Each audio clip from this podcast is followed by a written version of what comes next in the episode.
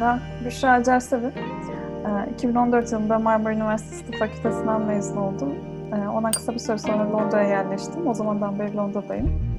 Ee, yaklaşık iki sene dahiliyede çalıştım. Sonra psikiyatriye geçtim. Şu anda psikiyatri uzmanlığı eğitimindeyim.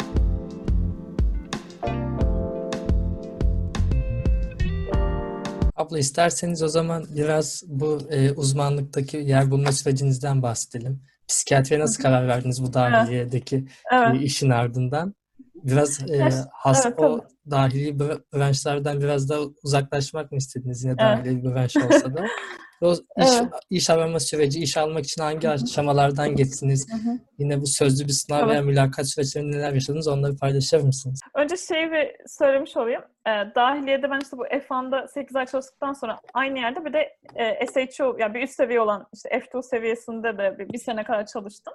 Yani e, aslında hani dahiliyede mesela e, bayağı alışmıştım artık hani e, kendime güvenim falan bayağı artmıştı. E, ama çok rutine bağlamaya başladım fark ettim. Biraz sıkılmaya başladım. Hani rutine bağlayınca e, yani ben hayatımı sanırım bu şekilde hani sürekli işte pneumoniyle geçirmek istemiyorum.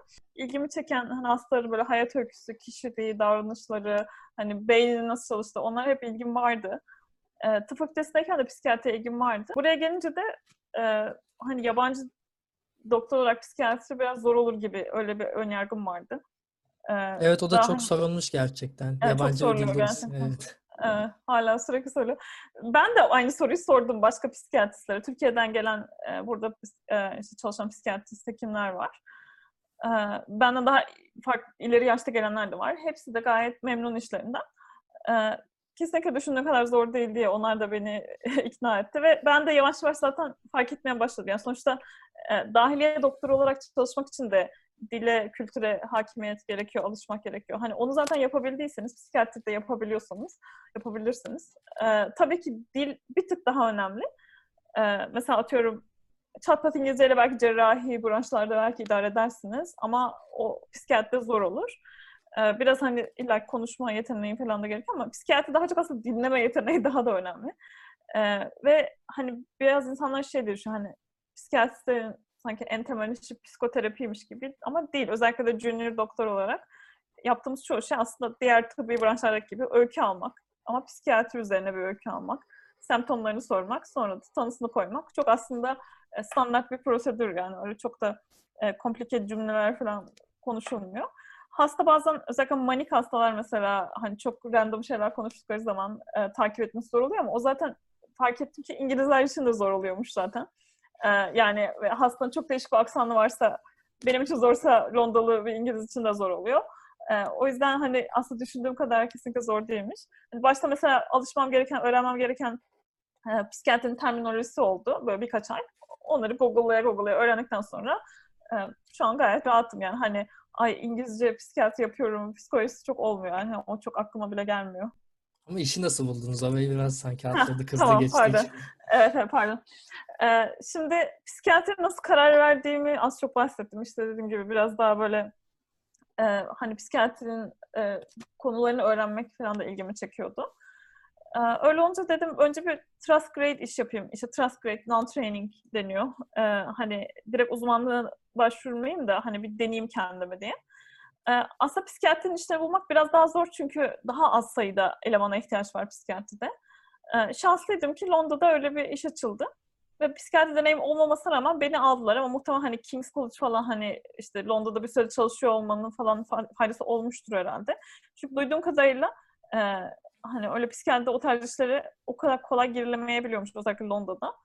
Yani hem biraz şans, kişisel faktörler hani onlara bağlı. Ama mesela Türkiye'de psikiyatrist olarak çalışmışsanız çok rahat oluyor. Yani. Hani Bu kabul süreci nasıl oluyor peki? Yine bir sözlü mülakat veya bir heyet gibi He, bir aynı şekilde. Yani işte bu işte non-training olduğu için hani online başvurdum. İşte o işe mülakata çağırdılar.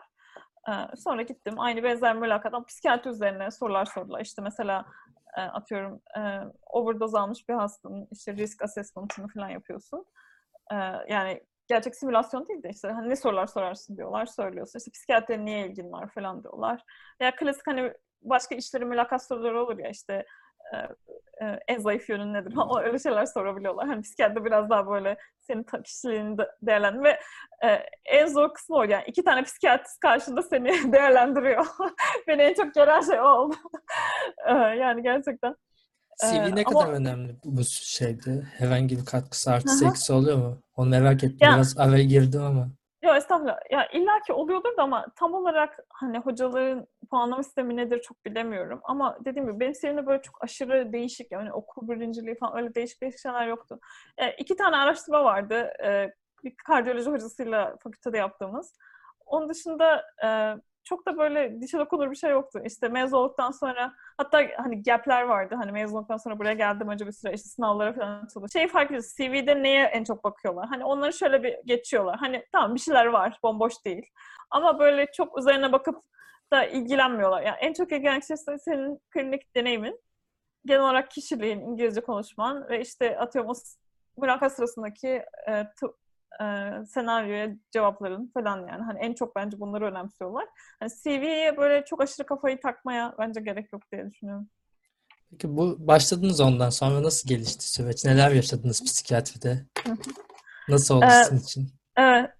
Önce işte 6 aylık bir kontrattı e, yatan hasta bölümünde. Bu süreçte maaş nasıl merkez- peki? Daha gelir an, e, nicel anlamda değil ama nitelik olarak Ha. daha iyileşti mi sizin için? Ya gelir aşağı yukarı sabit şey açısından. e, şimdi dediğim gibi F1'da düşük oluyor biraz maaş. Senede 23 bin. Sonra F1'dan sonraki uzun bir süre böyle 3-4 sene SHO diye bir seviye var. Onda maaş aşağı yukarı sabit oluyor. E, ancak böyle 3 sene falan NHS'de çalıştıktan sonra biraz biraz artıyor. İşte o da senelik 50 bin e, toplam. işte vergiyle falan dahil. E, cebe yatan aylık 3 bin falan pound gibi bir şey oluyor. Ee, ondan bir sonraki aşama kıdemli asistan, registrar aşaması. Onda biraz daha yükseliyor maaş. Tam ne kadar bilmiyorum.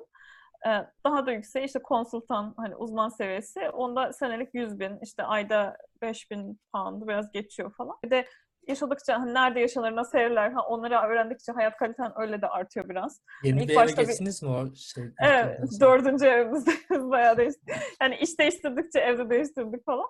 Ee, bir de güzel evi hemen bulamıyorsun. İşte memnun olmuyorsun, bir sıkıntı çıkıyor falan. Hani gittikçe iyileşiyorsun da düzgün ev bulmayı e, öğreniyorsun. Ee, o konular yani nerede yaşanır, ne yapılır? Hani bu konularda da geliştikçe hayat kaliten biraz daha artıyor illa ki. Biraz bize psikiyatrideki rutininizden Evet. bahseder misiniz o Tabii. zaman çalışma koşullarınızdan da bahsederek? Evet. Ee, ya özet olarak çok daha iyiydi tabii ki dahiliyeden. Özellikle King's College'da çok yoğun bir hastaneydi. Yani psikiyatride yan gelip yatma yeri değil ama tabii ki çok daha boş.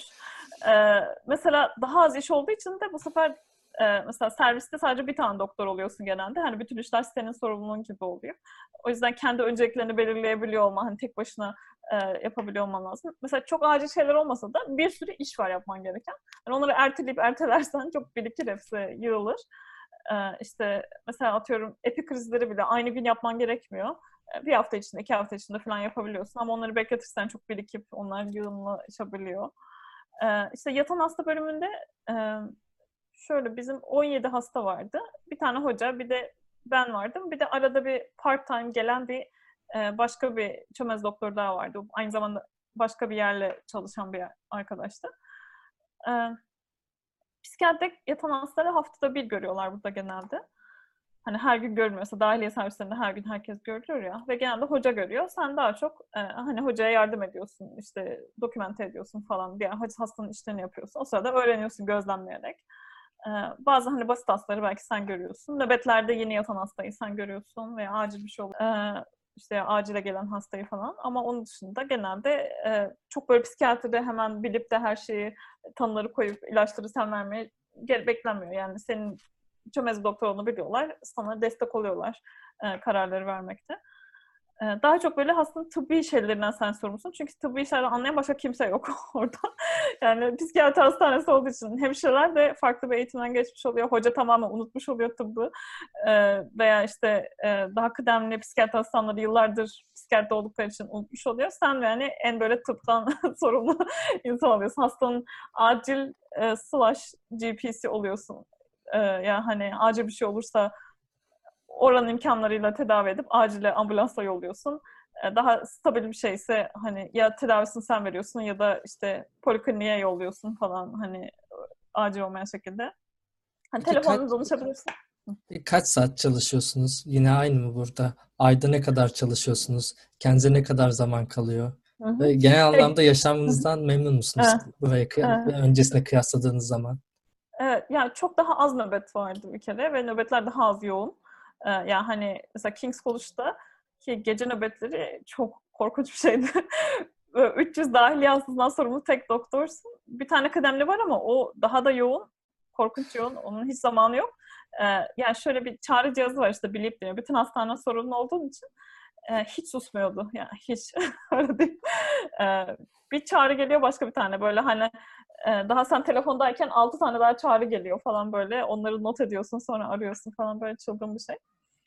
E, tabii daha az sayıda nöbet olsun diye böyle yapıyorlar. Hani sen mesela toplamda atıyorum Türkiye'de olsa hastanede daha fazla sayıda doktor oluyor ama çok fazla nöbetin var. Burada daha az sayıda nöbetin var ama nöbetlerin yoğun geçiyor. Ee, psikiyatride tabii yine yerine göre değişir ama benim çalıştığım yerde işte mesela hastanede psikiyatri hastanesinde nöbetçiyken zaten hastalar fiziksel olarak çok ciddi bir problemleri olmadığı için pek bir acil bir durum olmuyor. Bazen hani kendine zarar veren hasta falan oluyor. Hani onlarla ilgili problemler çıkıyor. Veya hasta acite olabiliyor. Hani o tarz yardımcı olman gereken bir şey oluyor. Daha, çok uğraştığın şey yeni yatış ama. Daha böyle rutin şeyler. Böyle çok acil koştura koştura bir şey olmuyor. Çok nadirdir yani hani bana hiç denk gelmedi de hani kardiyak arrest böyle çok nadir olan bir şey psikiyatri hastanelerinde. Ve nöbet sayısı da daha azdı. Yani toplam hesaplarsan ayda 2'ye 3'e denk gelir. Saatleri böyle hani hesaplarsan Peki kıdemle evet. alakası var mı yoksa çok fazla yok.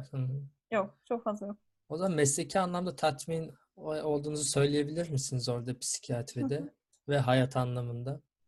Ya psikiyatri ben sevdiğim için çok daha mutlu etti beni. Hem hani o konuları öğrenmek çok hoşuma gitti. Yani hastalarla daha böyle detaylı bir iletişim kurabiliyorsun, uzun uzun konuşabiliyorsun. Yani yatan hastalarda da poliklinikte de hastayla en az yarım saat geçiriyorsun. Detaylı böyle hayat öyküsünü, her şeyini öğreniyorsun. Ve yine dediğim gibi kıdemlilerden destek çok iyi. Tabii ki psikiyatrinin zorlukları en büyük zorluklarından biri hani şiddet ihtimali.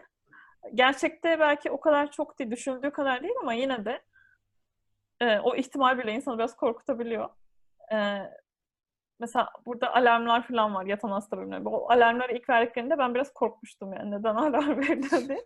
Ee, ama yani çok nadirdir. Hani genel mesela atıyorum bir hasta sinirlenirse, bağırırsa falan o alarm çalınca destek ekip geliyor. Böyle hemşirelerden bir ekibi 10-15 kişi. Yani gerekirse hastaya müdahale etmek için ama çoğu zaman da o kadar kişi gelince hasta zaten sakinleşiyor. Hani verbal de-escalation dediğimiz hani hastayı sözel olarak sakinleştirme yöntemleri kullanılıyor. Hani hemen zorla ilaç verme gibi olmuyor. Ve bence genel olarak psikiyatrideki buradaki risk oranı Türkiye'de herhangi bir hekimlikteki risk oranından çok farklı değil maalesef yani. Hiyerarşi nasıl abla orada? Çok ben okudum sizin şeylerinizi. Yok yazmışsınız direkt. yok tabii biraz e, şey olma. Yani çok daha az ve tabii kişiden kişiye birkaç fark olabilir veya atıyorum yurt dışına gelmiş doktorlar biraz daha hiyerarşik olabiliyor ama İngilizlerde hani daha böyle takım işi var. Hani böyle bir birbirini ezme. Mesela hani Türkiye'de böyle el pençe divan havası vardır ya böyle uzman hocaların falan yanında. Hani odaya bile sırayla girme. Bunlar öyle kavramlar kesinlikle yok. Ee, hani beraber oturup yemek yemeye. Bazen hani hoca bana ismimle hitap et falan der. Ee, böyle çok daha relax bir ortam var. Ee, yani bir soru sorduğunuzda hoca hocanın sorumlu, hoca size cevap vermek zorunda yani. Hani e, tabii ki de kendi nasıl desem eş kıdemin insanla iletişiminin tam olarak aynı olmaz ama hani Türkiye'deki hiyerarşi seviyesine göre neredeyse yok gibi yani gerçekten. Çok daha rahat. Farklı branşlar arasında ama sanki Soydan abiyle sohbetinizde bana bunu niye danıştın gibi böyle şeyler oluyor. Benim aklımda öyle ya, kalmış. O tabii olabiliyor yine ama bence yine daha az da e, hani böyle gerçekten sorulmaması gereken bir soruysa veya işte iyi hazırlanmayıp sorduysan sinirlenebiliyorlar. Ee, özellikle telefonda olunca daha böyle kolay oluyor azarlaması sanırım. Ee, yeni başladığımda daha çok başıma geliyordu. İşte mesela mikrobiyolojiye danışıyorsun. Hastanın her şeyini ezbere bilmeni bekliyorlar. Ee, her şeyini hazırlamış olmanı bekliyorlar. Hani baştan nasıl hazırlanmam gerektiğini de çok bilmediğim için böyle azar yemişliğim oluyordu. Sonra gittikçe daha sen de alışıyorsun nasıl sorman gerektiğini falan. Sen sistemli bir şekilde, güzel bir şekilde hastayı sonun gerçekten mantıklı bir sorun varsa e, hani çok e, güzel bir şekilde karşılayan da çok karşıma geldi yani. Değişiyor. Peki Londra biraz daha kozmopolit bir bölgeydi. E, farklı kültürlerden insanların yoğun olarak bulunduğu bir yerdi. Şu anki hastaneniz nasıl bölgede ve e, bu yabancılara bakış hem e, sağlık personelinden olsun hem hocalarınızdan olsun hem de hastalardan olsun. Bunlarla ilgili e, orada neler evet. gözlemlediniz? Ee, çalışılan bölgeye göre o tabii biraz değişir. Yani daha böyle İngiltere'nin belli sadece hani klasik İngilizlerin yaşadığı, beyaz İngilizlerin yaşadığı yerlerde tek başınıza kalırsanız hani daha bir fark edilir olabilirsiniz. Ama yine de böyle çok açıktan bir ırkçılık değil de e, hani böyle bir yabancı hissettirme şeklinde oluyor yani daha çok. Yabancı olmanın rahatsız olduğunu belli eden böyle birkaç hani hafif cümle yani. Hani öyle çok fazla ciddi bir şey değil. Ee, sanırım Türk olarak bir avantajımız hani Avrupalıya benziyoruz biraz. Hani çok öyle farklı bir görüntümüz olmadığı için o biraz etkili oluyor. Az çok alışıklar yabancıya ama özellikle de tabii ki İngilizce seviyesi önemli. Hani İngilizcenizde bir tutukluk fark ederlerse hani böyle bir rahatsız olabilirler, onu biraz belli edebilirler. Yani hastaneyle aslında normal sosyal hayat biraz farklı olabilir mi? Yani hani hemen ırkçılık olarak adlandırmaya gerek var mı? Sonuçta orada farklı bir isim gördüğü zaman o insan e, sonuçta kendi ülkesinin verdiği tıp eğitimine güveniyor ama o karşıdan gelen kişiyi muhtemelen başka bir yerde okumuş evet. olarak farz ettiği için onun da tıp eğitimine haklı bir şekilde güvenmeyebilir bence. Yani hemen bu dönemde biraz bazı şeylerin konuşulması biraz sanki böyle hemen e, olumsuz veya linç edilmeye müsait oluyor ama farklı bir isim gördüğünde de o insan biraz endişe edemez mi acaba bu sonuçta? Hı hı. Orada ülkenin vatandaşı sigortası var. Ee, ya şöyle herkeste zaten ön yargı var. Hani bu çok doğal bir şey. Hani oluyor o ön yargı ama önemli olan işte e, hani o endişe başka. Bu doktor kesinlikle daha işte kötü bir eğitime gelmiştir diye kafasını e, şartlaması farklı. Hani ırkçılığa o zaman girmeye başlıyor. Hani seni daha senin nasıl biri olduğunu değerlendirmeden sırf o kafasındaki etiketle yargılaması zaten problem olan. Ee, yani genel olarak hani biraz alışkınlar bence yabancı doktora. Hem diğer doktorlar hem e, işte hastalar. Ee, hani daha çok olan şey en fazla hani nerelisin falan diyorlar. Hani o da o kadar da aslında şey bir şey değil, rahatsız edici bir şey değil de hani fark ediyorsun hani amacını, o sorunun az çok hani e, yabancı olduğunu fark ettim ve merak ediyorum şeklinde. Hani Türkiye'de zaten e, çok daha e, ayrıntılı sorular sormayı sevdiğimiz için herkes birbirine normal geliyor yani. Bu e, akademi yolu nasıl açık mı acaba yabancı olarak veya o konuda bilginiz var mı? Onu da sormuşlar. Yani ya akademik kariyer, kariyer biraz daha farklı burada. Hani Türkiye'de e, hani doktorluğun ilerleyen yolunda böyle akademik kariyer kesin oluyor gibi default bir şey ya hani doçent profesör. Burada akademik kariyer tamamen ayrı bir yol gibi. Hani ya klinisyen oluyorsun ya akademisyen. İkisini beraber yapan çok yok gibi. Ee, mesela uzmanlık eğitimi alırken akademik e, training gibi işler var. Biraz daha girmesi zor, biraz daha farklı. Onda böyle bir tane akademik rotasyon oluyor 6 aylık. Hani araştırma deneyimi kazanıyorsunuz. Ama akademisyen olacaksanız genelde master doktora falan gerekiyor. Çok daha farklı bir yol yani. E, o yüzden çoğu klinisyen öyle çok araştırmalarla uğraşmıyor. Daha çok hani senelik burada yapılması gereken her doktorun e, zorunlu işte audit yapması gerekiyor en az senede bir kere. İşte öyle şeyler yapıyorlar ama çok fazla böyle hocalar araştırmalarla uğraşmıyor genelde. Evet tutarken böyle neredeyim, ne yapıyorum herkes tabii dili iyi de konuşsanız herkes yabancı böyle her şey yabancı. Böyle bir durum. Ya şey, ilk geldiğim ya ilk böyle e, işe başladığım işte King's College'daki ilk birkaç ayımda çok zorlandığımı hatırlıyorum. Çünkü zaten hem yoğun bir servise denk gelmiştim işte göğüs hastalıkları servisiydi. Kışın böyle sürekli yeni yatış oluyor. İşte çok yaşlı popülasyonu var biliyorsun. Hani yaşlı hastalar, bir sürü sorunları var. Herkes böyle öldü ölecek gibi geliyor. Yani birçok şey öğrenmem lazım. Hani o, o günlerde şu şu düşünce çok sık geliyordu. Yani hani o an böyle bırakıp gitmek istiyorsun. hani o çok başıma geliyordu. Her gün 7'de falan çıkıyorduk. Ee, mesela kan almayı Türkiye'de doktor olarak çok yapmıyoruz ya kan alma, damar ulaşma. O konuda e, biraz zorlanmıştım. İnsan kendine uyuz oluyor. Hani neden yapamıyorum falan diye. E, bir sürü videolar izlediğimi hatırlıyorum. Kan alma videoları falan izlemiştim. E, bir şekilde alıştım sonra ama hani o ilk 2-3 ay bayağı zor geldi. E, King's College'da böyle nadiren Türk hasta denk gelince çok mutlu oluyorlardı. O yani alışık da değil Türk doktora. Burada çok az var çünkü. Mesela şöyle bir şey olmuştu. Bir tane böyle çok kötü durumda bir hasta vardı hani ben hastanın durumuyla endişeliyim. Hani Türk olduğunu falan çok farkında bile değil ya. Hani konu o değil. Ee, hasta yakını sürekli benim Türk olma muhabbetimi yapıyor. Bizim kebapçımız var gelin falan diyorlar. ee, böyle e, daha, daha kıdemli bir doktor vardı. Onunla konuşmak istemediler. Biz Türk doktoru istiyoruz. çok, o bayağı komik gelmiş. Ee, sonra bir de benim şansıma King's College'da e, bizim Marmara Tıp iki tane asistan abimiz de oraya işe girdi. Yani ben orada çalışırken onların orada çalışması böyle bana güven veriyordu. Çünkü ben acil dairede çalışırken acildeydi nöbetlerimiz. Bazen hatta birkaç şey danıştığımda oluyordu. Kan, kan almada falan yardımcı oldukları falan da oldu. Ve birbirimize bir de önceden tanıdığım birileri olması çok iyiydi. Buradan anmış olalım İbrahim abi, Can abi. Böyle bir şey de var mı abla? Şimdi tabii her yerde sorumluluk ama orada başka bir ülkede olduğunuz zaman ve yeni başladığınız zaman mesleğe ekstra bir e, hata yapma korkusu evet, oluşuyor mu evet. insanda? Evet kesin ya. Ben başlarda böyle robot gibi sıfır hatalı yapmam gerektiğini zannediyordum herkesin de öyle olacağını zannediyorum. Çünkü GMC kurallarına her şeye bakarsan öyle bir hava veriyorlar sana. Ee, sanki böyle hata yapar yapmaz GMC başına gelip ne yaptın seni atıyoruz diyecekmiş gibi geliyor. Kesinlikle öyle değil aslında gerçekte. Ee, sonuçta hepimiz insanız yani. Ee, tabii ki herkes işin en iyi yapmaya çalışıyor. Hani biraz daha böyle dikkatliler. İşte malpraktis olmasın falan. Datix diye bir şey var. Bir hata olursa onu rapor etmek istiyorlar. İşte başka biri de yapmış olabilir, sen de yapmış olabilirsin. İşte ne bileyim yanlış kan gönderme falan gibi olaylar. Ee, onu da yine herkes yapmıyor ama biraz daha sık yapılıyor. Hani illa davaya düş, düşmesi gerekmiyor olay. Hani bir hata varsa o hatayı e, birileri bir rapor etmek istiyor falan hani. E, ve o hata konusunda dürüst olmanı bekliyorlar hastaya ve yakınlarına, hocalarına dürüst şekilde açıklamanı bekliyorlar. O zaman isterseniz biraz bize İngiltere'deki hayattan bahsedin. Her yönüyle mükemmel mi? Ne beklemek lazım bu hayattan? Tabii ki her anlamıyla mükemmel değil yani hiçbir şekilde. Ee, ya öyle bir algı oluşuyor galiba hani daha gelişmiş ülke, koskoca İngiltere, işte her şey süperdi. Öyle bir şey yok tabii ki de. Ee, hani zaten İngiltere'ye yaşamaya başlayınca da anlıyorsunuz. Hani her şey tıkır gibi e, mükemmel falan işlemiyor. Bunlar da insan. Hani dünyanın en gelişmiş ülkesi falan da değil.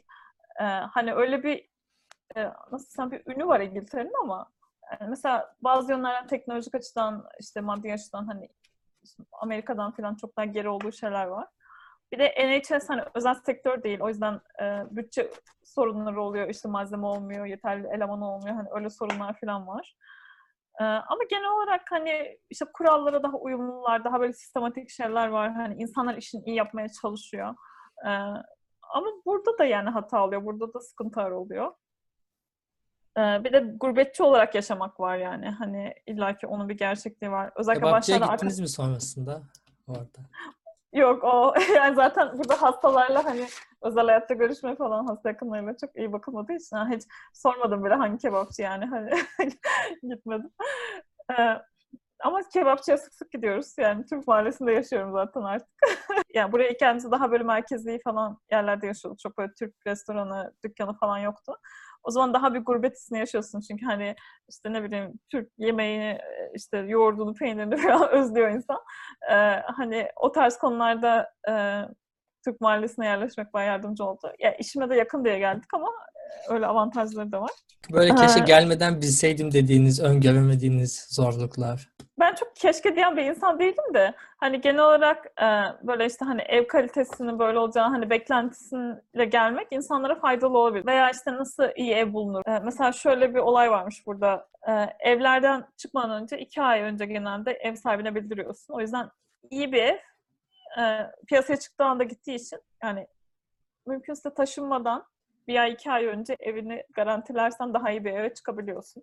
Tabii ilk geldiğinde bu çok zor bir şey. Evi görmeden tutmak falan gerekecek belki. Ee, ama hani böyle gelip son dakikada ev, bir eve girerseniz çok iyi olmayan bir eve girme ihtimaliniz daha yüksek. Çünkü hani ev bir iki aydır piyasada olup kimse tutmamış demek oluyor. Veya işte internlük konusu mesela şimdiden diyelim tıp fakültesinde olan biri bu internlükte yaşayabileceği problemi öngörüp seçmeli stajını cerrahi yaparsa daha garantiye almış olur e, burada internün saydırmasını. Portfolyo diye bir şey var burada işte hani her şeyi kaydediyorsun. İşte e, bu kan diye biri onaylıyor. İşte hasta görmen, görmeni review yapıyorlar falan. İşte e, colleague feedback diye bir şey, bir şey var. E, hani beraber çalıştığın insanların sana feedback'i var. Bunlardan toplanabilir Türkiye'den ki buraya geldiğinizde özellikle uzmanlığa başvururken mesela kanıt olarak gösterilebilir. Yani çok genel anlamda baktığınız zaman sonuçta belli, belli bir süredir e, orada yaşıyorsunuz. Genel olarak e, adalet ve güvenlik algısı nasıl? Adalete inancım daha iyi diyebilirim ya. Hani genel olarak böyle e, hani kanunlara, kurallara uyma açısından. E, güvenlik ama yaşadığınız yere göre biraz değişebilir. Sonuçta her yerde olduğu gibi burada e, polis 24 saat her yerde değil yani. Hani yaşadığınız mahallede biraz kötü bir mahalle ise hani yine bir risk var ama daha az yani mesela insanların böyle işte hani giriş katlarında işte demir yoktur burada ne bileyim hani e, bir hani şey gibi atıyorum köyde yaşamak gibi ütopik hani kimse kapısını kilitleme gibi bir olay yok. Yani girebilir hırsız evinize ama kapısını daha az bir para... önceki videoda var. Freiburg'da. ya burası o kadar değil Londra sonuçta. Tabii canım. Ee, evet, ama evet. belki İngiltere'nin köylerinde falan olabilir. Ee, ama daha bir böyle e, hani daha az bir paranoya var. Hani sürekli başınıza bir şey gelecek, sürekli birileri sizi dolandıracak gibi bir algı yok. E, burada bir hani evsiz ve hani e, drug addict dediğimiz insanlar hani olabiliyor biraz yoğun. Özellikle daha böyle hani çok e, Londra'nın çoğu yerinde var hatta diyebilirim. E, hani alışmayınca hani o biraz gerebilir insanı. Ama benim başıma öyle çok bir şey gel yani hiçbir şey gelmedi çok şükür. Hani hatta genel olarak bu örneği çok veriyor insanlar. Hani Türkiye'de işte bir kadın olarak bir saatten sonra dışarıda daha bir insan endişelenir. Burada öyle bir his yok. Normal toplumdan bir korku yok da daha çok işte olur da bir işte ıssız bir sokakta belki evsiz biri veya işte o tarz hani belki kriminal background'da olan biri bir şey yapabilir falan diye bir korku olabiliyor ama özellikle mesela merkezi Londra'da yaşarken ben çok daha güvenli hissediyordum. Sokakta gece işte nöbet dönüşü 11'de falan yürürken hiç endişelenmiyordum. Türkiye'de Pendik'te çok daha endişeli bir şekilde dışarı çıkıyordum açıkçası. Biraz da İngiltere ile Türkiye'de sağlık sistemi, insan davranışları ve hayat kalitesi anlamında epeyce bahsettik ama genel anlamda E, evet. ne fark var sizce? Hı hı. Ee, ya sağlık sistemindeki en temel farklardan biri aile hekimi e, sevk etmeden ikinci basamağa ulaşılamaması. E, bu hastaların hiç sevmediği bir şey. Hatta Türkiye'deki yani Türkiye'den gelen çoğu hasta İngiltere sağlık sistemine çok saydırıyor ve gidip Türkiye'de işte hallediyorlar. Ama doktor açısından baktığın zaman e, ikinci basamakta çalıştığın zaman hastalar yığılmıyor. Yani günde birçok uzmanlıkta e, işte 5 en fazla 10 hasta görüyorsun. Hastalara yarım saat ayırıyorsun. Rahat rahat bakıyorsun. Ee, böyle yıl, yığınla hasta olmuyor. Gerçekten sana ihtiyacı olan hasta geliyor. İşte referral letter'ıyla geliyor falan. Ee, hani o hastaya daha detaylı bakman gerekiyor. Sorumluluğun belki daha fazla. Hasta uzun uzun bekliyor seni. Ama en azından her şey sistemli olduğu için işte hastanın hangi ilaçları aldığı, geçmiş öyküsü, onlar GP'de sakla. GP her şeyi biliyor oluyor hastayla ilgili. Toplumda statü olarak ne hissediyorsunuz Hı-hı. ya da genel olarak insana verilen değer anlamında ne hissediyorsunuz? Ya doktora saygı bence çok daha iyi genel olarak. Ee, yani gerçekten şey olarak, davranış olarak hani sinirlenme, böyle nasıl desem sürekli hani ben daha iyisini bilirim havası olmuyor bilime güven var. Evet. Tabii ki şey var. Mesela Türkiye'de biraz da paternalist bir yaklaşım da var. Hani doktor tek karar alıcı, hasta işin içinde olmuyor. Burada hani beraber karar alma var ama doktora saygı ve güven de var. Yani böyle e, açıklaması biraz zor ama gerçekten öyle bir güzel bir denge var o konuda. E, ve ya yani insanın insana genel olarak saygısı var. Yani bunu dediğim gibi trafikte de fark ediyorsun, başka bir yerde fark ediyorsun. E, yani o, o insanı mutlu ediyor. Mesela e, insana verilen değeri ülkece şu, şuradan da anlıyorsun. Ambulans ve böyle işte e, mesela itfaiye gibi şeyler çok iyi işliyor. Özellikle psikiyatri hastanesindeyken hastaları ambulansla acil hastaneye yollamamız gerektiği için çok ambulans arama deneyimim var. Yani çok iyi biliyorum ki yani hiçbir zaman beklemedim. Yani saniyesinde direkt e, hani evet nereye geliyoruz şeklinde hemen ve gerçekten eğer önemli bir şeyse hemen geliyorlar. Ee, önemsiz bir şeyse bekleyebilirsiniz. Öyle hikayeler vardır. Yani bulantısı vardır. Ambulans aramıştır aslında aramaması gerekirken. O zaman bekletebilirler bir saat, iki saat. Adres sistemleri de çok düzenli olduğu için burada. Postkodu bulduğunu eline koymuş gibi buluyorsun. Türkiye'de adres bulamadığımız o kadar olmuştu ki ambulansta. Böyle arıyorsun arıyorsun adresi bulamıyorsun. Çünkü adres çok saçma bir sistem için. Büşra abla eğer eklemek istediğiniz bir şey yoksa ben son olarak e, öğrenciyken neler yapılabilir ona geçmek istiyorum. Yani ikinci, Tabii üçüncü, getir. dördüncü sınıf öğrencisi birisi yurt dışı düşünüyor. Biraz da İngiltere ile ilgileniyor. O dönemlerde ne yönde bir yatırım yapmak daha mantıklı evet. olur. Yani evet. bazı arkadaşlarımı görüyorum tamamen fakülte derslerine veya e, stajlara yönelik e, minimum çaba gösteriyor. Zaten ben yurt dışına gideceğim şeklinde düşünüyor. Veya e, stajlar veya CV ne kadar önemli, yurt dışı stajları ne kadar önemli. Hı Ve e, bu dönemlerde dil sınavına e, ön hazırlık nasıl olmalı? Hangi yönde bir yatırım daha faydalı olabilir sizce? Ya bence en önemli yatırımlardan biri dil geliştirmek. Daha gençken daha iyi öğrenildiği için. Ama böyle özellikle de konuşma, dinleme gibi beceriler. Çünkü hani gramer falan yani o kadar önemli değil aslında. Türkiye'de biliyorsun o konuda dil eğitiminde biraz yanlış evet. bir yöntem uygulanıyor. Yani esas ilgilenilen şey ne kadar iyi konuşabiliyorsun. Yani en önemli şey. Ee, onu tabii Türkiye'deyken deneyimlemek biraz daha zor ama imkansız değil. Mesela yabancı öğrencilerle konuşabilirsiniz. İnternetten bir sürü öyle e, birbirini pratik yapmak için işte bedava şeyler var artık Facebook'ta falan bulursunuz bir şekilde. Hani beraber IELTS çalışan insanlar. Hani illa IELTS çalışmak değil yani. Hani İngilizce genel olarak geliştirmek. Her fırsatta e, işte İngilizce dizi, film izlemek, e, İngilizce tıbbi literatür okumak veya işte kitapları. Mesela ben İngilizce tıp fakültesi okuduğum için onun çok avantajını gördüm. E, ama Türkçe tıp fakültesinde okuyorsanız da kitapları falan İngilizce okuyabilirsiniz.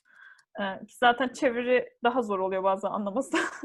Böyle karma karışık bir dil oluyor. Ee, kendi dilinde aslında daha akıcı oluyor bence. Yani hem terimlere alışık olursunuz hem de okumaya.